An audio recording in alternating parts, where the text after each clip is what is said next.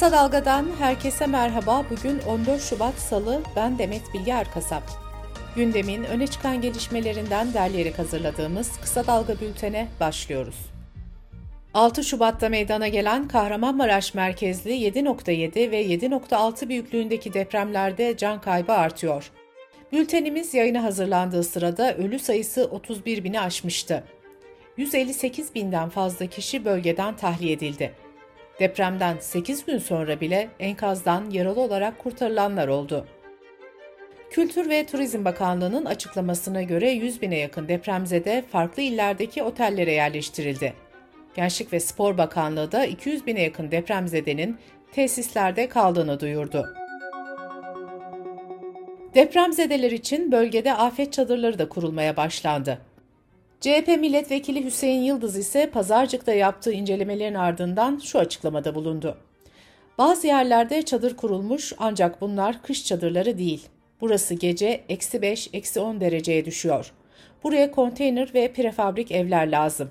Çadırda kalma şansları yok. Üsküdar Üniversitesi'nden Doktor Rüştü Uçan ise çadırlara ilişkin şu uyarıyı yaptı. Çadır dışına kaçış yolu her zaman açık tutulmalı ve engel bulunmamalı. Afet çadırları yangına ve soğuğa dayanıklı malzemeden üretilmeli. Türk Girişim ve İş Dünyası Konfederasyonu da depreme ilişkin raporunu açıkladı. Rapora göre 10 şehirde barınma için 1 milyon konteynere ihtiyaç bulunuyor. Çevre, Şehircilik ve İklim Değişikliği Bakanlığı ise depremden etkilenen binalardaki son durumu açıkladı. Buna göre 13 ildeki 236.410 binada hasar tespiti yapıldı. 33.143 binada yer alan 153 binden fazla bağımsız birimin acil yıkılması gereken ağır hasarlı ve yıkık olduğu tespit edildi. Türkiye'yi sarsan Maraş depremiyle ilgili uzmanların yıllar öncesinden uyarılar yaptığı ortaya çıkmıştı. Bu depremlerin yaratacağı etki bizzat devletin kurumları tarafından hazırlanan raporlarda da dile getirilmiş. 3 yıl önce uygulamaya konan İl Afet Risk Azaltma Planı'nda yer alan tahminler Maraş'taki iki depremle ortaya çıkan felaketle örtüşüyor. İçişleri Bakanlığı'na bağlı AFAD 2019'da Kahramanmaraş'ı pilot il seçmişti. İl Afet Risk Azaltma Planı da ilk olarak Maraş için 2020'de hazırlandı. Bu raporda bölgedeki deprem riski şu sözlerle aktarılıyor. Gölbaşı Türkoğlu segmenti 500 yıl aşkın süredir büyük bir deprem üretmeyen sismik boşluk konumunda bulunmaktadır. AFAD'ın raporunda Kahramanmaraş'ta 7,5 büyüklüğünde bir deprem senaryosu kullanılıyor ve şu ifadelere yer veriliyor. Olası büyük bir deprem gerçekleşmesi durumunda şehrin büyük bir kısmının etkileneceği öngörülmektedir. 6 Şubat depreminin vurduğu Hatay'da ise valiliğin bu yöndeki raporu 2021 tarihli. Bu raporda da Hatay ilini risk altında bulunduran en büyük doğal afet depremdir deniliyor. Kentin zayıf zemin üzerinde olduğu vurgulanan raporda sıvılaşmaya dikkat çekiliyor ve bu durumun can kaybını artıracağı anlatılıyor. Niteliksiz yapılaşma, ruhsatsız ve denetimsiz yapılara da dikkat çekiliyor. Raporda bölgedeki fayın uzun süre durgunluk döneminde olduğu belirtilerek şöyle deniliyor. Bu nedenle halk olası bir deprem tehlikesinden habersizdir. Bu durum tehlikenin boyutunu daha da artırmaktadır. 9 Eylül Üniversitesi'nden Profesör Doktor Hasan Sözbilir'den de bu raporları destekleyen bir açıklama geldi. Sözbilir, Maraş merkezli her iki depremde de sıvılaşmanın gerçekleşmesi nedeniyle can kaybının ciddi boyutlara ulaştığını belirtti. Profesör Sözbilir, demek ki sıvılaşma tehlikesi ortadan kaldırılmadan bu binalar projelendirilip inşa edilmiş dedi. Akdeniz Üniversitesi'nden doçent doktor Yasemin Leventeli de ovaların boşaltılarak yerleşimlerin kayalık alanlara çıkarılması gerektiğini söyledi. Maraş depremi için yapılan bu uyarılar şimdi aynı şiddetle Marmara için de yapılıyor. Yer bilimci Profesör Doktor Naci Görür dün yeniden uyarı yaptı. Görür şu ifadeleri kullandı. İstanbul'da 7'nin üzerinde deprem olma ihtimali %80'lere çıktı.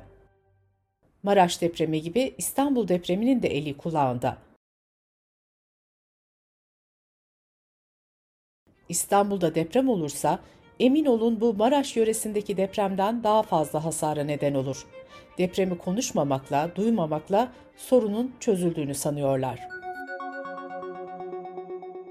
İstanbul Büyükşehir Belediye Başkanı Ekrem İmamoğlu'nun ise İstanbul depremine ilişkin açıklaması şöyle. Ne yazık ki İstanbul 21 yılda hak ettiği derecede yol alamamıştı. Bu hızla devam ettiği takdirde İstanbul'un komple yenilendirilmesi ya da güçlendirilmesi için 100 yıla ihtiyacımız var. Yaptığımız araştırmalarla yüksek hasarlı yıkılmak üzere olan 90 binin üzerinde bina olduğu tahminini kamuoyuyla paylaşmıştık. Keşke buradan tüm İstanbullulara gece rahat uyuyun diyebilseydim. Adalet Bakanlığı depremlerden etkilenen illerde 11 Şubat'ta deprem suçları soruşturma büroları kurulmasına karar vermişti. Deprem bölgesinde çok sayıda savcı da görevlendirildi. Yıkılan ve hasarlı yapıların müteahhitleriyle ilgili soruşturmalar sürerken gözaltı ve tutuklananların sayısı da artıyor. Bu arada Türkiye Barolar Birliği ve Türk Mühendis ve Mimarlar Odaları Birliği Deprem Koordinasyon Kurulu kurdu. Her iki birlikte suç duyuruları için depremde yıkılan ve hasar gören binalardan örnek toplayacak. Bu arada Gaziantep'te yerle bir olan Bahar Apartmanı'nda ilk incelemeyi yapan uzmanlar, betonun numune alınamayacak derecede kötü olduğunu ve dağıldığını belirledi. Emniyet Genel Müdürlüğü Maraş depremlerinin ardından provokatif paylaşım yaptığı gerekçesiyle 14 kişinin tutuklandığını açıkladı. Öte yandan depremden sonra baraj duvarlarının patladığı yönünde paylaşım yaptığı gerekçesiyle halkı yanıltıcı bilgiyi alenen yayma suçundan hakkında soruşturma başlatılan Babala TV kurucusu Oğuzhan Uğur ifade verdi. Uğur, savcıya ifadesini verdikten sonra adliyeden ayrıldı.